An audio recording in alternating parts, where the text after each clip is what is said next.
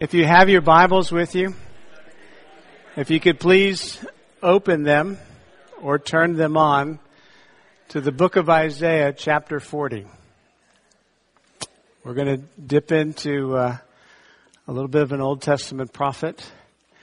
Let me just begin. My name is Don DeVries. I guess you're probably familiar or aware of that. I come just with grateful heart, your welcome, your warm welcome was just so engaging, and we're so grateful for it. My wife Tricia and my son Ben is here, and then there's a cadre of folks from our church down in Covenant Life that came to join us. So, but it's a delight to see faces and friends from way back in our history, as well as some new friends and new faces we're getting to meet in these recent days. So it's a delight to be with you. Let's just open, and we're going to begin. We're going to dive into the kind of the middle of this chapter, and we will take a look at what Isaiah calls beholding our God. So let's begin in verse 9 of Isaiah chapter 40. Go on up to a high mountain, O Zion, herald of good news. Lift up your voice with strength, O Jerusalem, herald of good news. Lift it up, fear not. Say to the cities of Judah, behold your God. Behold, the Lord God comes with might, and his arm rules for him. Behold, his reward is with him, and his recompense before him. He will tend his flock like a shepherd. He will gather the lambs in his arms. He will carry them in his bosom, and gently lead those who are with young. Who has measured the waters in the hollow of his hand, or marked off the heavens with a span, enclosed the dust of the earth in a measure, and weighed the mountains in scales and the hills in a balance? Who has measured the Spirit of the Lord? Or what man shows him his counsel? Whom did he consult, and who made him understand? Who taught him the path of justice, and taught him knowledge, and showed him the way of understanding?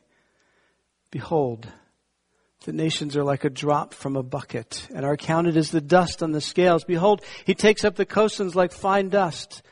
Lebanon would not suffice for fuel, nor are its beasts enough for a burnt offering.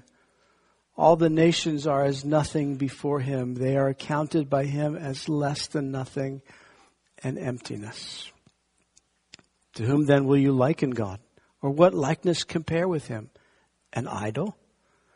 A craftsman cast it, and a goldsmith overlays it with gold, and cast for it silver chains. He who is too impoverished for an offering chooses wood that will not rot, but he seeks out a skillful craftsman to set up an idol that will not move.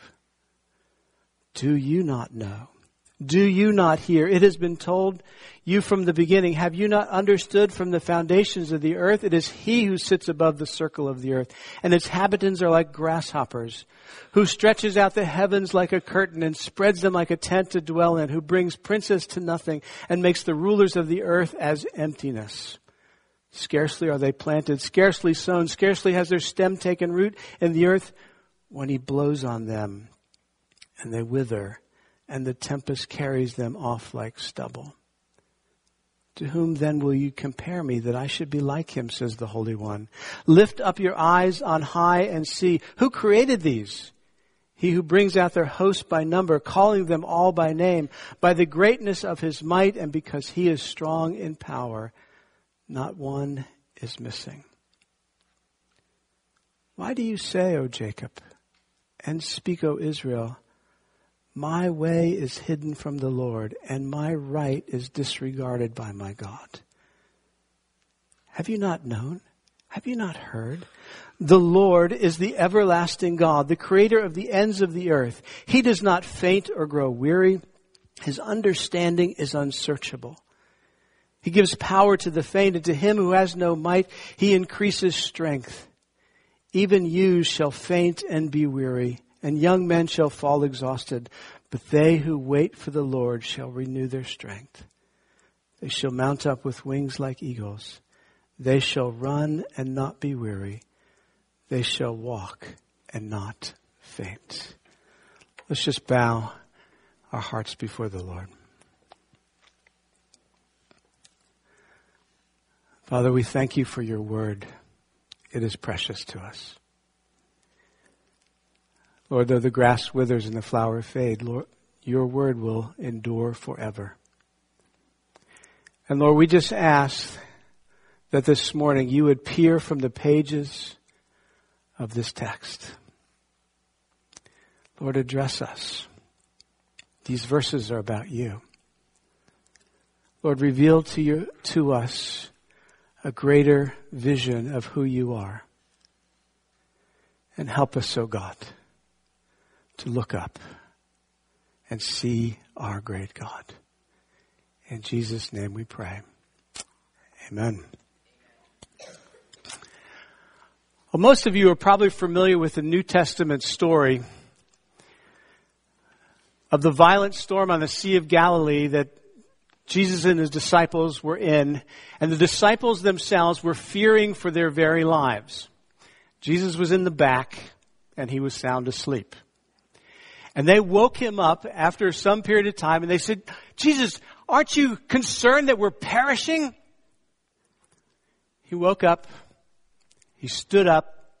He commanded creation, said, "Peace, be still." And all of a sudden, there was this silence. What was howling winds and crashing waves. And then he looked at his stunned and bewildered and quiet disciples. He said, "Where is your faith?" Now, I imagine that question penetrated to the very depths of their being, because these disciples, many of which are fishermen, they knew that sea. They knew those violent storms. They probably had friends or family or fellow fishermen who probably had died in them. They didn't wake up Jesus asking about, "We're perishing," because they were guessing. When he looked at it, he says, where is your faith? Well, their faith was in what they could see and feel and what they'd experienced. Their faith was in their circumstances, at least until they beheld the one who's had absolute authority and power over creation. I tell that story because the people, the Israelites in Isaiah 40, were similar to the disciples. Their faith was in the stark reality of what they could see and feel and what they'd experienced. You see, the people addressed in Isaiah 40 were in exile. They had been carted off to Babylon. In chapter 39, the previous chapter, the Lord, through Isaiah, because of Hezekiah's disobedience and because of the stark and the rampant idolatry among the people, Isaiah foresaw captivity for the Israelites into Babylon. And that's exactly what happened. In the early 600 BC, families and men like Daniel and Ezekiel and their families were carted off to Babylon. And in 586 BC, they came in and ransacked the entire city of Jerusalem. The temple and the city lay in ruins. The Jewish people had almost lost their identity. The land that the Lord had given to them, they were deported from. Jerusalem and the temple, the very presence of God, the center of God's worship, the center of their spiritual life, lay in ruins. And the law, though they still had the law, they couldn't actually fulfill the law. It was compromised because they couldn't sacrifice at the temple like the prescribed law said. They were a defeated people languishing in exile. The Babylonian army seemed invincible and unstoppable. The Babylonian king at the time, Nebuchadnezzar, was an absolute authoritative dictator. He was all powerful. And the Babylonian gods, to their eyes, seemed a lot wiser and more powerful than the God of Israel. So you pick up their despair in verse 27. Look down at that, and it says, "Why do you say, O Jacob, and speak, O Israel, my way is hidden from the Lord, and my right is disregarded by my God." In other words, what they were saying was, God, where are you in all of this? Have you forgotten us? Do you care? That phrase, my right is disregarded, literally means my case keeps coming before you and it keeps getting dismissed. They felt hopeless, discouraged, and despairing. Where was their faith? Well, just like the disciples in that violent storm, their faith is in what they could see and feel and what they'd experienced. But aren't we the same way? In the midst of difficulty and trials and circumstances, sometimes it's the circumstances that fill our vision. And we ask the same questions, maybe not out loud, but we ask them in the privacy of our own heart. But ultimate comfort in the midst of difficulty doesn't always come through an explanation. It comes through the revelation of God Himself. Ultimate comfort in the midst of trials and adversity comes when we look up and behold our God. And that's exactly what Isaiah does in these chapters to these languishing exiles. He points their eyes upward. So let's take a look and consider Isaiah's revelation of God. His portrait number one is God's incomparable greatness, starting in verse 12. He begins with the question, who has measured the waters in the hollow of his hand? Well, this is the hollow of my hand, and I did an experiment. I can get 2 teaspoons in there before it starts overflowing. Consider the waters of the earth, the seas. Some of the depths are 6 miles. The Great Lakes, the rivers.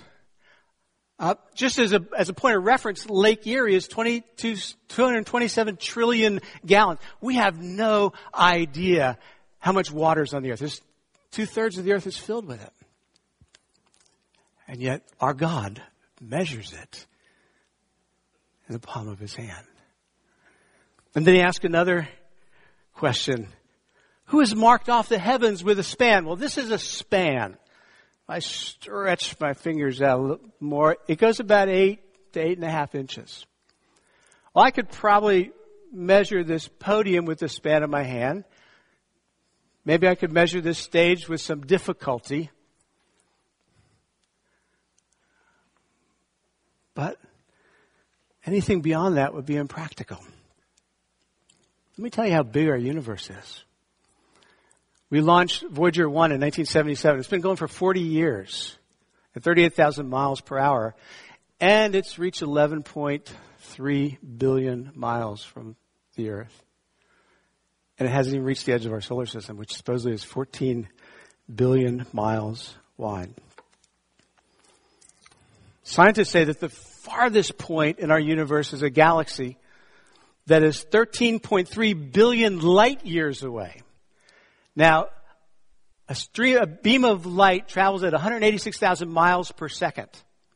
That means it can circle the earth 7 times in 1 second. Imagine a stream of light going from the earth and just traveling nonstop for 13.3 billion years.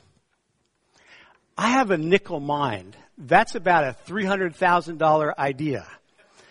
It just doesn't compute. But our God measures it with the span of his hand. It's just the size of the universe is just incomprehensible, but not to our God. And then he asks a third question. Who has enclosed the dust of the earth in a measure? That word measure literally means 1/3 measure in probability to God, a small container. and all the dust of the earth is contained in it. And then lastly, he says, who has weighed the mountains in scales and the hills in a balance? Consider the Himalayas, the Rockies, the Appalachian, the Alps. Oh, we could throw in Sugarloaf and Catoctin as well. It'd probably tip the scales, but to us, the weight of these ranges is incalculable. And yet God weighs them in a balance. He understands, he knows it's not too big for him.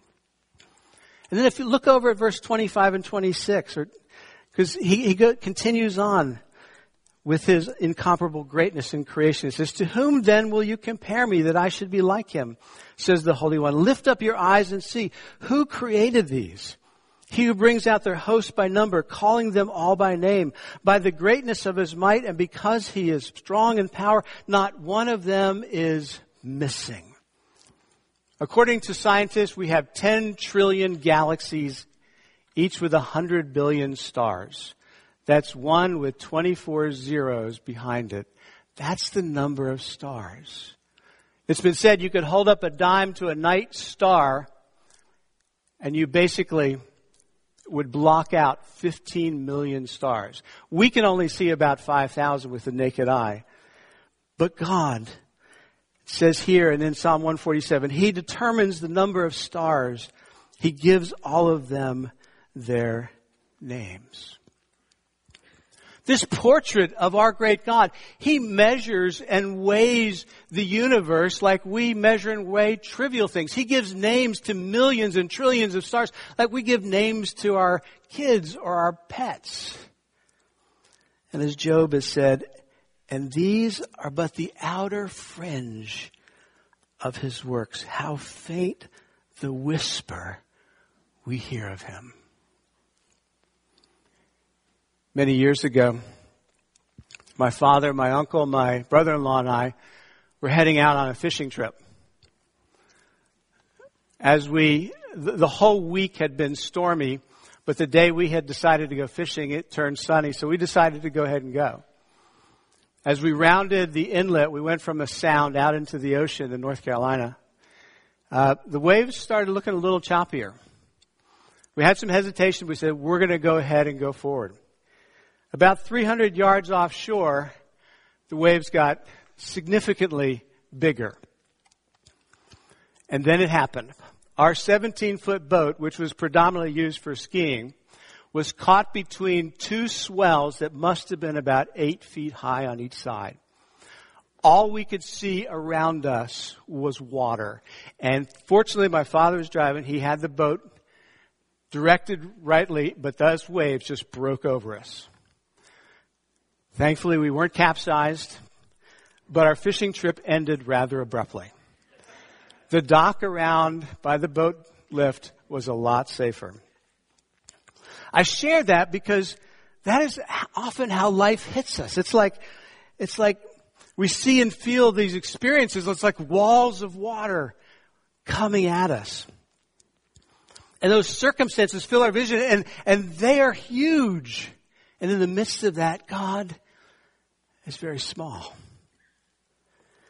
But the Lord, in sharing these words from Isaiah, wants both the ancient Israelites as well as ourselves to have a different perspective.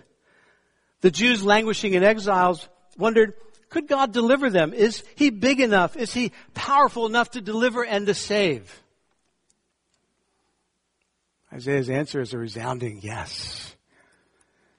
We don't languish in exile, but sometimes we languish in fear and worry and anxiety and despair or unbelief. Our circumstances, whatever it is, health or finances or job or children or marriage or school or schedule or future, it can loom large. And we can ask the similar questions. Can God deliver me? Will he help me? Does he care? Is he powerful enough? Is he big enough for this situation? Isaiah's portrait of this incomparably great God is the same for us. The answer is a resounding yes. There have been times when circumstances in my own life have loomed large.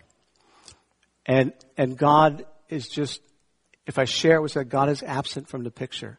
I have to take these verses, these truths, these principles, and I have to talk to myself. I have to preach to myself. I have to remind myself that our God is incomparably greater than whatever I'm walking through. And when I can do that and then realize he's still in control too, peace settles on my heart. So let's look at the second portrait of Isaiah's, in Isaiah's passage. God's unfathomable knowledge and wisdom. I can pretty well say for everyone in this room, our knowledge, our understanding, our wisdom is derived. What I mean by that is someone taught you to talk, someone taught you to read, someone taught you to think. Someone, whether a teacher or a book, taught you math and science and history and language and grammar and a whole host of subjects.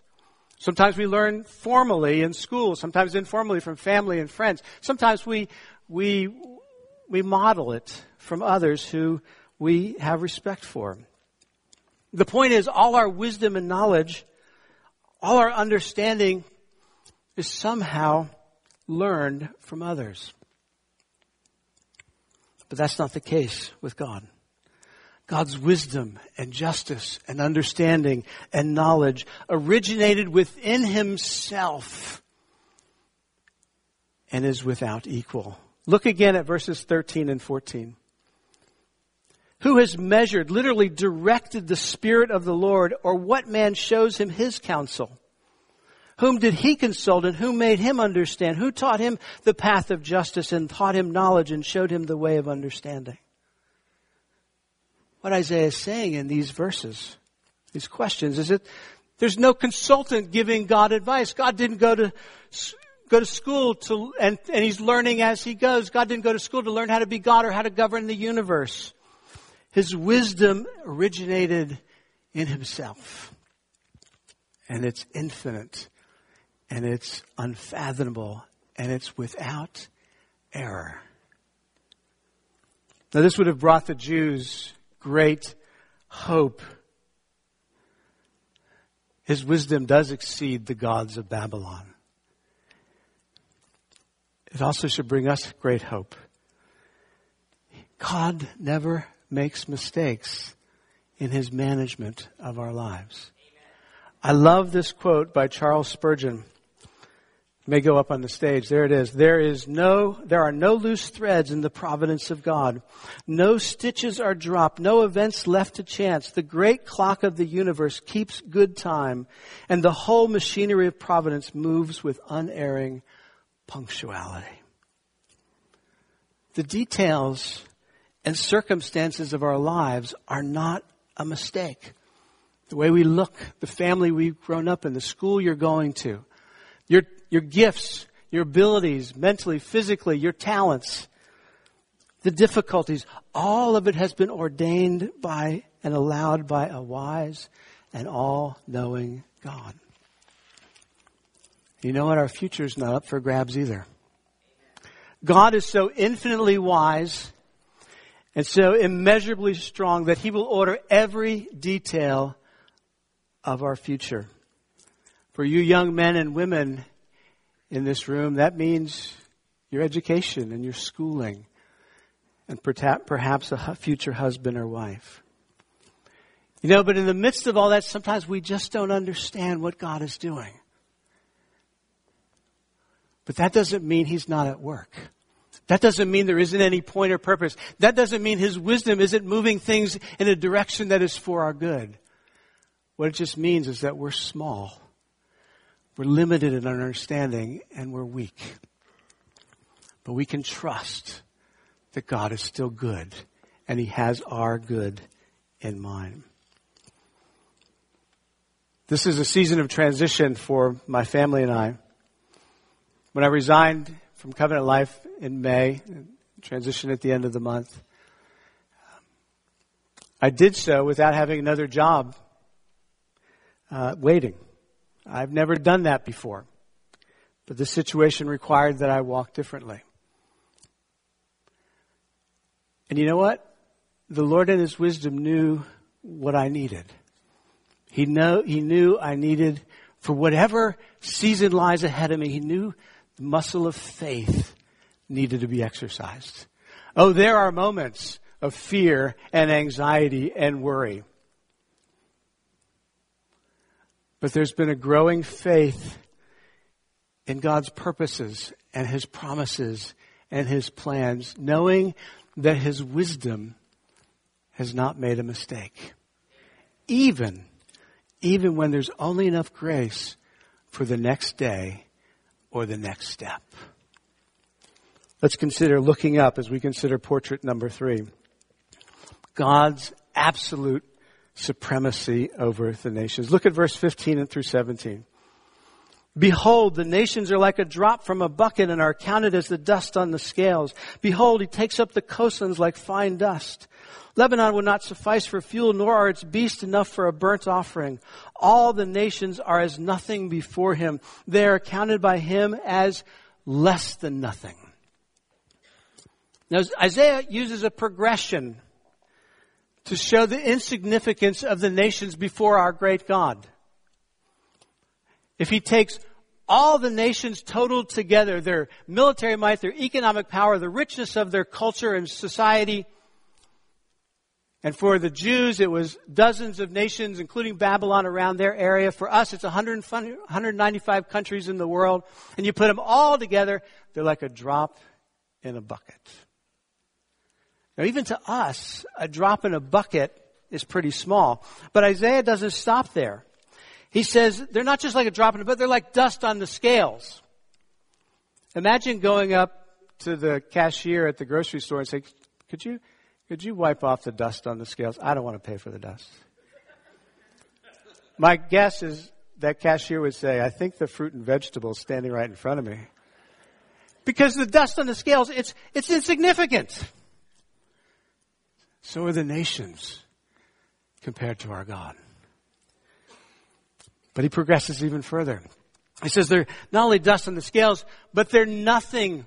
No, then he goes one step further. They're less than nothing. Nothing is emptiness. Less than nothing is a black hole. I suppose it's a vacuum.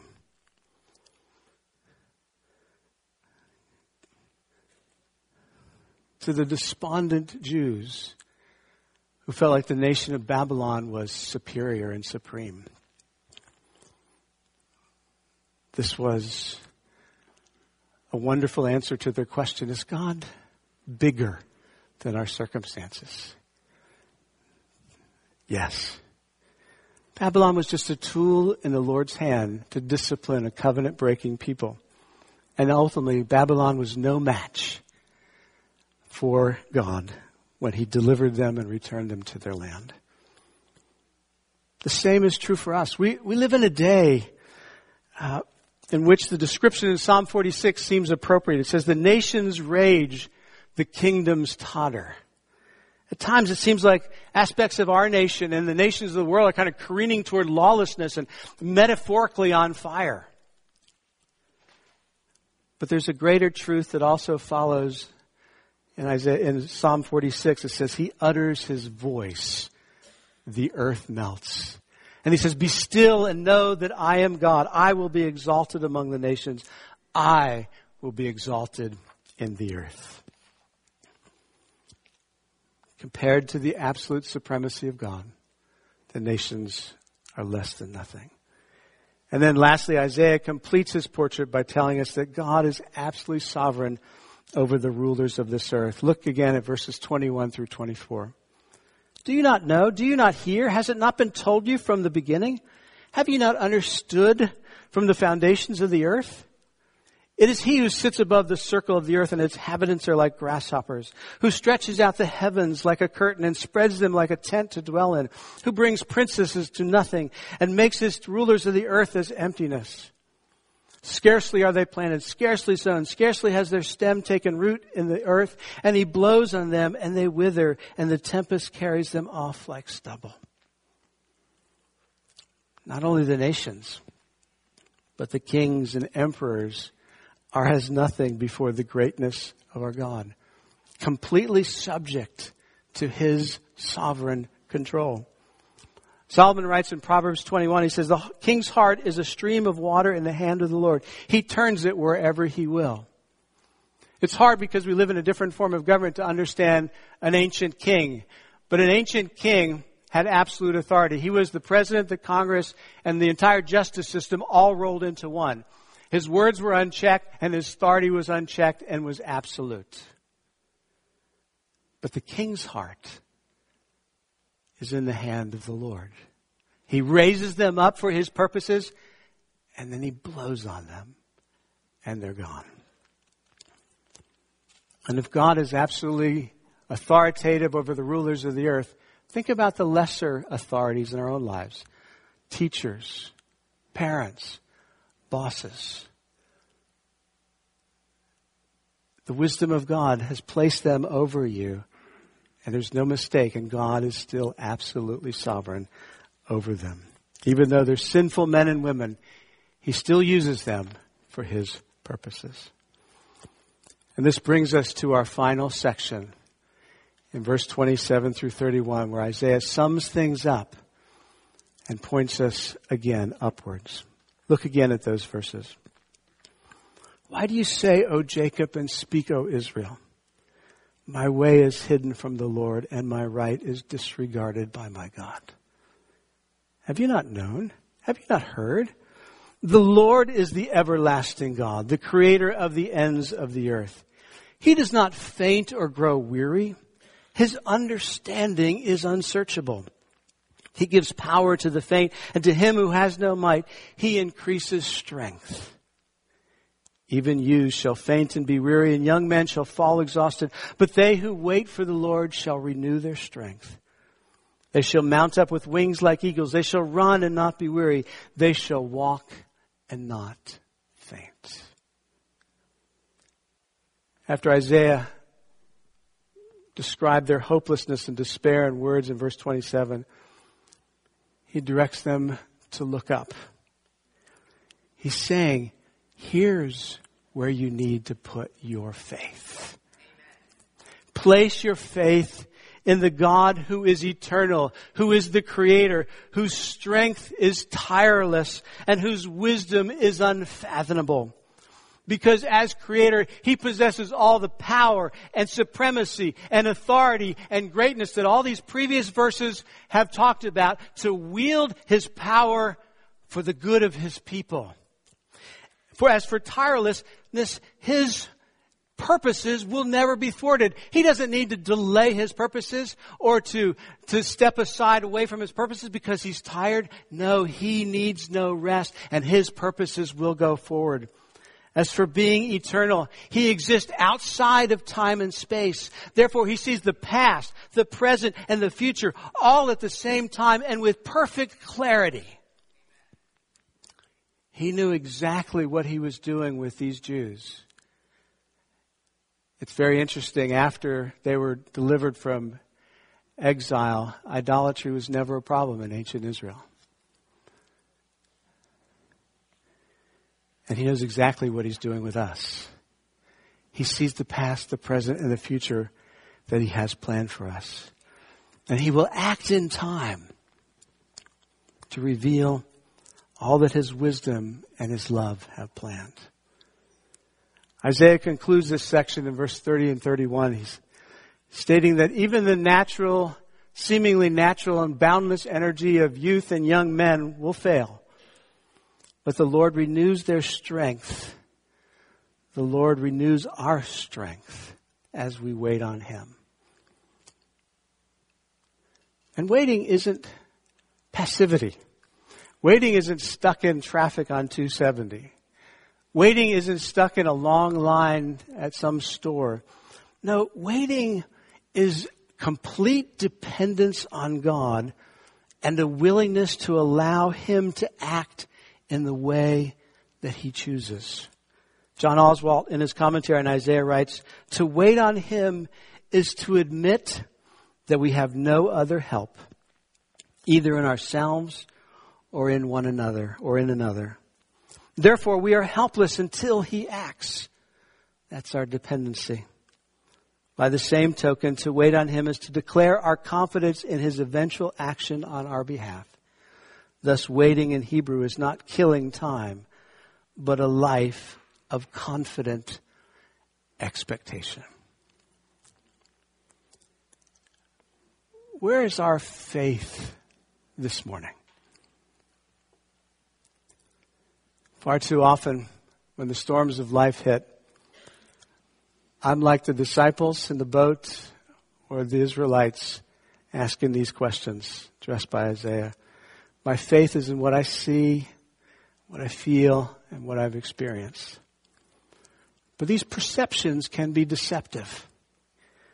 What the Lord wants for us is to look up and trust what God says in His Word about His character and His promises over what we see. Let me close by reading a piece by a man named James Smith. It was written, I believe, probably to his congregation to encourage them coming into a new year in 1865. He writes, in whatever state, in whatever place, into whatever condition we may be brought into in this new year, let us seek grace to follow our Lord's loving advice and look up. Look up to God. He is your Father, your friend, your Savior. He can and will help you. Look up for wisdom to guide you, and He will direct your path. Look up for strength to enable you, and His strength will be made perfect in your weakness. Look up for courage, and the Lord will give courage to the faint, and to those who have no might, He will increase strength. Look up for endurance to keep you, and the God who preserves you will enable you to quietly bear the heaviest burden. Fellow Christian, are you fearful? Look up and hear Jesus saying to you, do not be afraid. I myself will help you. Are you discouraged? Look up, and your youth shall be renewed like the eagles, and fresh light, comfort, courage shall be given to you. Are you desponding? Look up, for Jesus never breaks the bruised reed or quenches the smoking flax. Look up for all that you need, from all that you fear, through all that would obstruct your way. Run looking, work looking, suffer looking, and live looking to Jesus, who is at the right, God's right hand in glory. Oh, look, look, look to Jesus. Let's pray.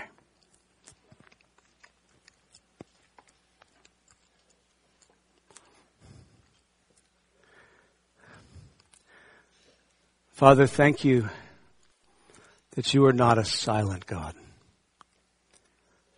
but you have disclosed yourself in the pages of this word. Thank you, Lord, for drawing our attention upward and outward. Lord, we are like the disciples. We are like Isaiah's audience. Lord, we are weak and feeble. And Lord, oftentimes the things of this earth, Lord, don't go strangely dim. They actually look bigger than they should. Father, we just ask that you help us even this week and in this season to look up, and behold the greatness of our God, to look up and to know that His wisdom is without error, to look up to know that He is completely in control, to look up and behold our great God. Thank you for your mercy. Thank you for your grace. In Jesus' name we pray. Amen.